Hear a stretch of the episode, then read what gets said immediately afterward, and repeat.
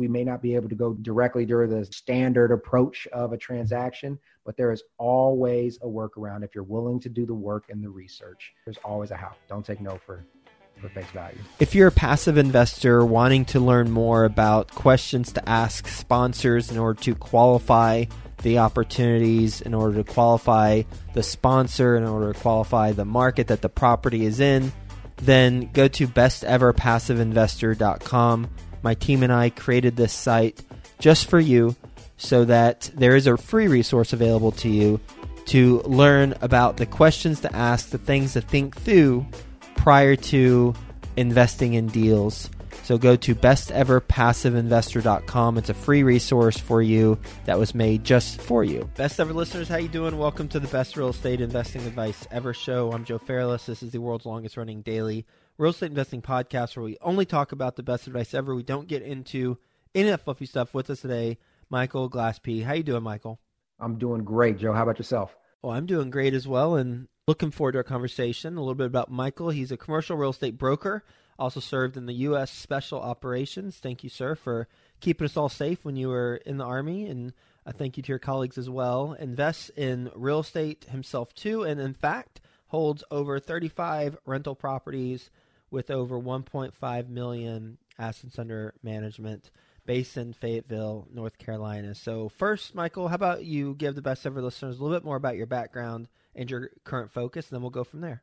Absolutely. So I am based out here in Fayetteville, North Carolina. I've been active duty military for a little over 11 years. When I first started investing, it was in 2014, and I purchased a standard single family home, three bedrooms, two bath, 1,200 square feet.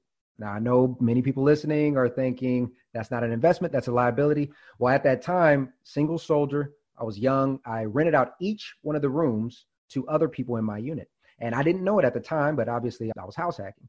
During that period, I was looking for many different ways to create revenue. So MLMs, Uber driving, Lyft driving, whatever the case may be. But as I began to do more research, I saw that real estate was a common denominator in many people's success stories. So I just dove all in. I started to wholesale during that time because from all the research, it seemed like just the natural progression. Well, the first two wholesales, I completely bombed lost a lot of money on those. Learned a lot lose of money lessons. on wholesale. I'm going to tell you how. So here in the market, now working with wholesale, they exchange money upon the signing of the initial contract with the seller. And as long as they put down any type of money, it, it's considered a valid contract. Well, here they'll put down a dollar. Well, me being so anxious getting started, I'd put down $500, $1,000 on a home that I obviously had it under contract for way more than I should mm-hmm. have because uh-huh. I couldn't uh-huh. find, I couldn't pay a buyer to take it off of me. And it actually ended up being pretty bad because not only did I lose the money during the contract, but I had asked the seller to force her brother, who was living in the property, out of the property to make it more marketable. So I've learned a lot and I apologize profusely to her back then. Hopefully she's not still mad at me many years later. But that so was lost a, money and karma points. And karma points, a lot of karma points. So I stuck with it a little bit longer, and I ended up doing, I think, two more successful deals where collectively I made a little over five thousand dollars. But ultimately, I realized that the reason I got into real estate in the first place was to create that passive income, and ultimately, I wanted to do that through buy and holds. So I really started to focus on, okay, well, the wholesaling thing, that's fine, but if I if I'm going to continue this energy and this focus here, then that needs to be my primary objective. So I decided to just go ahead and focus on on buy and hold. At that point in time, I didn't have the capital. So I started to research more creative ways to acquire real estate. And luckily enough, being here in the military town, we have something where the military forces you to move from location to location. We call it a PCS or a permanent change of station. And there was a couple who bought a house one year, the next year they refinanced it, and the third year the military forced them to move. So they had mm-hmm. zero equity in the property. If they were to sell it, they would have to pay somewhere around $10,000 in closing costs and realtor commissions, etc. So I decided to go ahead and approach them with a subject to or a deed in lieu of.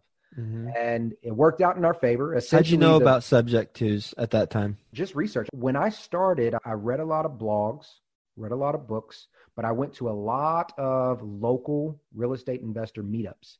And there was one person who mentioned it at one of the meetups, and he said, Have you ever thought about subject to?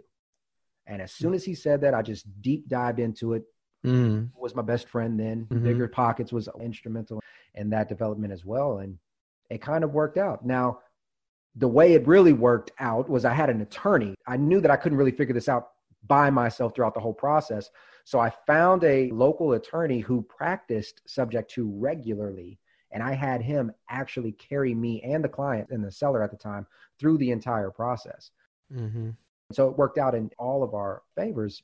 But once I accomplished that, I said, it's a no brainer. There's many creative ways to continue to acquire real estate. So continue to go forward. I do multiple subject to owner finance deals.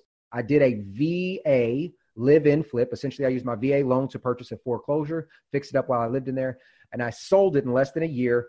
At that time, I made a pretty decent net profit, a little over 20,000. But when I looked at the closing disclosure, I noticed that I paid my friend and my realtor at the time very close to $12,000. That was the time that I decided to go ahead and get licensed. I got licensed as an agent, so I continued to invest myself, but I actually partnered with my current business partner now.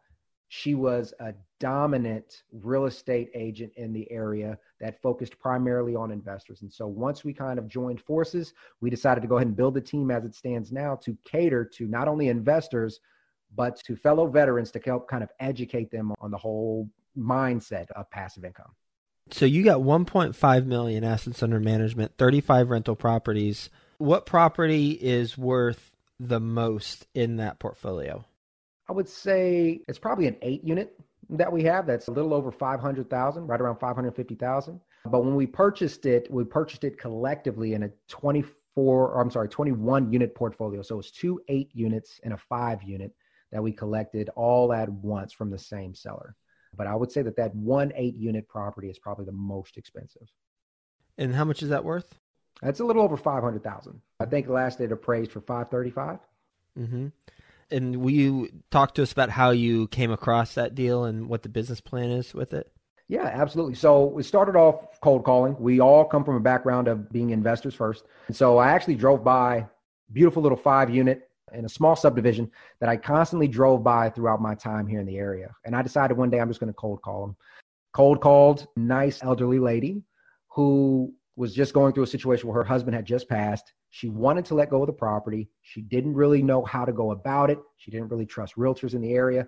So we kind of just over the course of about six months, we continued negotiations until she was finally ready to accept our offer. Hmm. Once we got that property under How do you continue the negotiations over that period of time and not be a pest, but also still be relevant? Yeah, so I found a good medium of about every two weeks to every three weeks, we'd follow up. But every time I followed up, I tried to provide a solution for her. As I mentioned, her husband had just passed. She was trying to go through some of her, the tax liabilities involved with that and getting next to her daughter who lived in California, which is across the country. And there's so many different things going on that every mm-hmm. time I called her, I tried to provide her with a new solution. I gave her contact information for CPAs. I gave her contact information for 1031 specialists. I offered to help her move some of the equipment from one of her properties to another one of her properties. And I just continue to try to provide as much value as possible. And over time, I believe that that rapport was built up enough that she had just wanted to continue the conversation. And then she became accepting, I guess, or trusting in mm. me and what my intentions were. Hmm. That's a great tip. That's really good. Okay. So I interrupted you. You were negotiating and staying in touch with her in a relevant way by providing a solution every time you talked to her every two to three weeks. And then what happened? And then from there, once we got it under contract, I made sure that I took the burden to handle everything. So coordinating with the tenants, getting the inspectors in there, getting the attorneys on both sides on board. I coordinated everything. And I ended up making it so easy for her and so smooth that she actually came to me and said, Hey, I have more properties that I'd be interested in selling.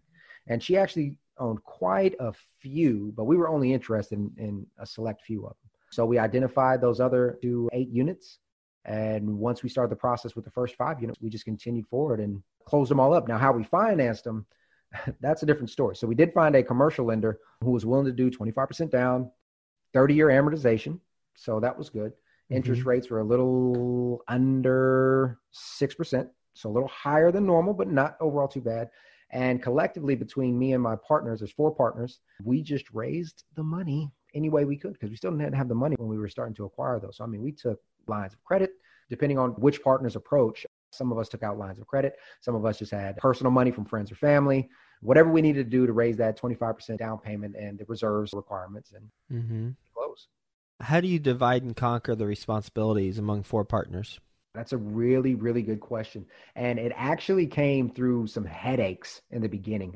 As I'm sure everybody out there knows, once you work with other individuals, there's a lot of uh, opinions that may go around. But what we decided to do was we highlighted everybody's strengths. Then we just essentially made an organizational chart. And I have to thank the military for that because that's how we were groomed. And mm-hmm. all four of us are all from the military. So we understood this very well. Once we divided those tasks based off of our strengths, we made that organizational chart. We then had monthly follow ups where that individual was ultimately in charge for that section. So, for example, when it comes to the accounting and the bookkeeping, that's my realm.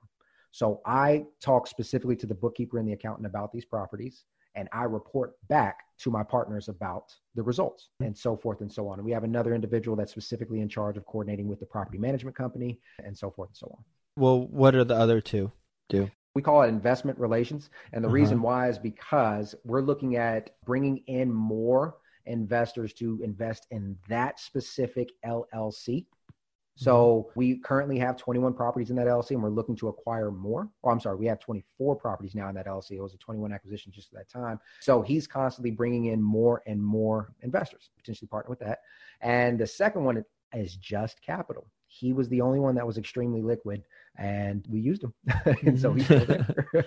well, did I hear you correct that you have over 20 properties? I think it's at 21 properties owned by one LLC. 24, let me rephrase that. It's 24 doors. Owned by one LLC. Yes, that is correct. Why not have one LLC on one property? We've thought about this long and hard. So I we all have, collectively, yeah. individually, we have our own portfolios as well. And so yeah. those are divided up however those individuals chose to divide it up. The reason we wanted to keep it all under one LLC is because our strategy is not to hold these indefinitely. We're actually looking at repositioning a few of them and then selling them. Mm-hmm. And we didn't really see the necessity to do that and with such a short turnaround. We're looking over the next three to five years to sell off at least two of the four, essentially, because they're four different mm-hmm. locations. So we're looking at selling off at least two of them. And then from there, we gave the option for some of our partners to actually be bought out as well. That's built into our operating agreement. So because we really wanted the flexibility of how we can kind of move around, we wanted to keep it under one roof because we don't expect them to stay there that long. Mm-hmm. We do understand the risk involved in that and that now all doors are subject to any sort of lawsuit or claims against us or whatever the case may mm-hmm. be. But it was a collective decision where we sat down and said that maybe it, maybe it won't be too bad. What's been the most profitable property to date? Actually, for me in my personal portfolio, it was a straight off the MLS. It was priced at $60,000. I got the seller to pay all the closing costs. It was turnkey for all intents and purposes. I bought it for 15% down using a regional lender and I rented it out in less than 3 weeks at 975 a month. Mm-hmm. And that's been my best cash flowing. And you still own it? Yep, still own that one. Is that in Fayetteville? Yes, that is. What about the least profitable, other than the two wholesale deals? least profitable will still be that first property that I purchased originally. It's still to this day the least profitable. I had used so, a VA loan on it, so there's still barely any equity in it uh, back in 2014, and it rents out now for $1,100 a month. The mortgage is somewhere right around 900, so it's very low, low, low cash flow margin.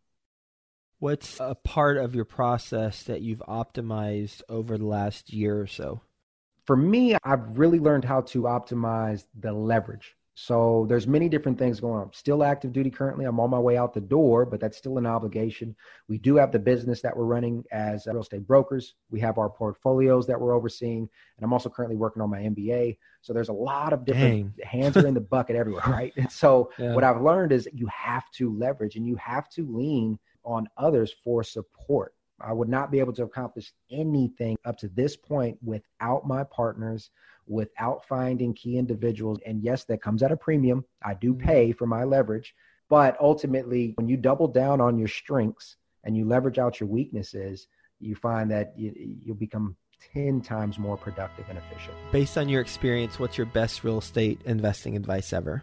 Best advice ever is that there is no such thing as no if I would just accept no at face value from somebody said, nope, that's not possible. Oh, we can't do that. That's not within the scope of our work, et cetera, et cetera. then nothing would ever get accomplished. I'm a firm believer that there is always a how to anything. So, yes, we may not be able to go directly to the standard approach of a transaction, but there is always a workaround. If you're willing to do the work and the research, there's always a how. Don't take no for, for face value. Will you give an example of how you've applied that in your life?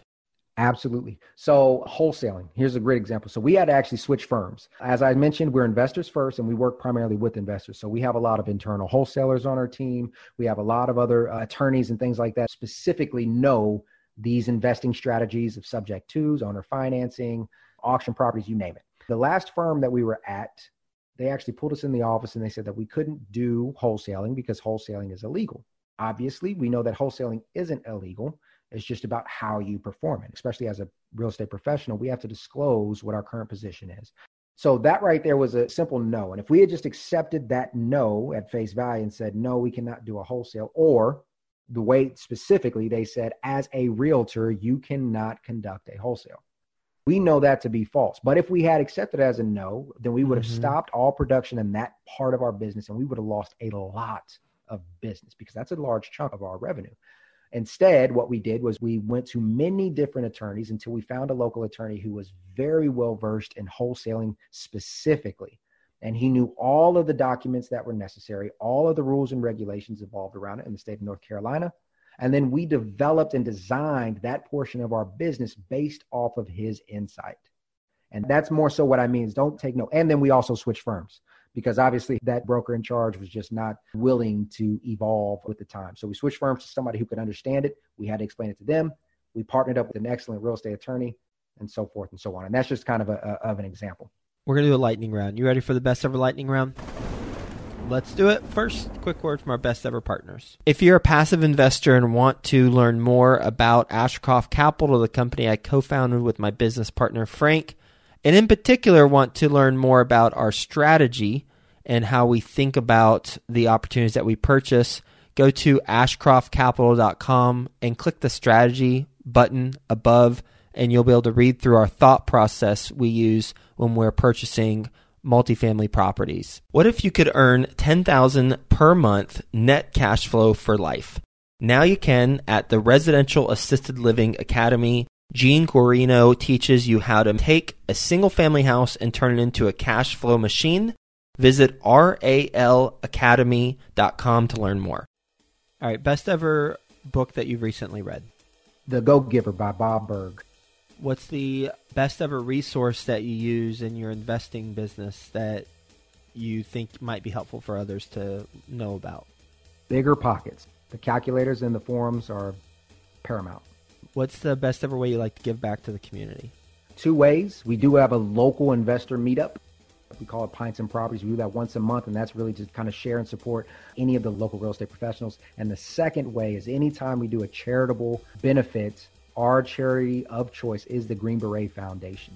It's a military foundation specifically for the special forces operators out there in the world. How can the best ever listeners learn more about what you're doing? You can reach me on Instagram at michael.s.glaspie, or you can go directly to the Five Pillars website and you can get in contact with me or anybody else on my team. Well, Michael, thank you for being on the show. Thanks for talking about the large deal that you have, as well as how you structure that partnership where you highlight the strengths and based on those strengths, everyone has certain tasks and then there's monthly follow ups. Such a simple but effective process. And I'm a simple minded person, so I like simple processes, and especially if they're effective, even better. And, and, so, thank you for that, and thank you for talking about how you've built a portfolio with partners as well as your personal portfolio. So, really appreciate you being on the show. I hope you have a best ever day. Talk to you again soon. Thank you very much, Joe.